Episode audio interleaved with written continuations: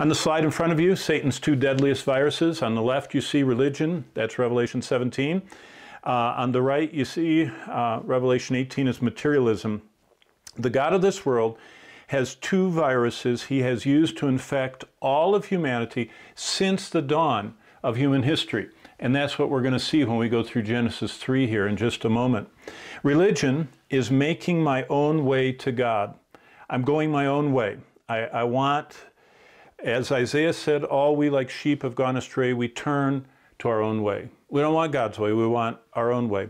That's number one. Number two, religion is when things are more important than God. Religion is trying to achieve God's favor by my achievement, human achievement, my way. Materialism is seeking physical things, whether they're physical pleasures, physical possessions, physical power, anything more than God, or in place of God, or to the neglect of God.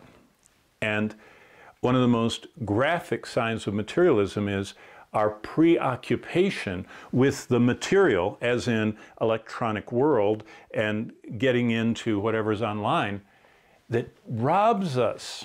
Most believers struggle every day with not spending time alone with God and His Word because we're so distracted by the material things, the physical things. So, to understand Revelation 17 and 18, we have to go back to Genesis.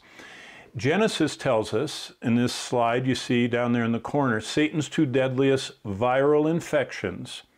From the beginning, Satan has infected all humanity with either one or both of these viruses. Everybody you meet around the world throughout all history either spent their life focusing on going their own way, and, and whether it's their own way of religion that they designed or joining someone else's or going their own way like the people you meet that say oh i don't believe in god and i don't believe in church. You know i just worship god out in nature or i you know i kind of am finding my own way. That's religion going my own way. Materialism that things pursuing things are more important than god. So what we need to do is understand satan's playbook if we can understand what his methods are, if we can understand, you know, the, the infectious nature of his lies, then we can stay spiritually strong and healthy. You understand? Once you understand his plans, we can understand how to stay strong and healthy. And so when we go to the crash site of humanity, that's what I call Genesis 3. Genesis 3 and I'm going to open there real quickly and I'll be reading from there and pointing out these verses. But the best way to understand Revelation 17, in fact, Revelation any part, is to see what begins in Genesis. So the door that opens our understanding to this incredible chapter about Satan's religion and his his apostate church and, and all the global worship going on. The way to understand that is to go way back here to what Satan did in Genesis 3. And what he did in Genesis 3 not only affected the whole human race, but his first convert, Satan's first convert, was Cain.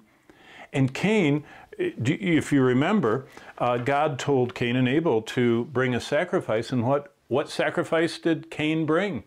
He didn't bring what God asked, he brought his own way, his own idea. He brought the best he could produce, which is what religion is my works and, and my best. That comes full blown into global false worship at the Tower of Babel.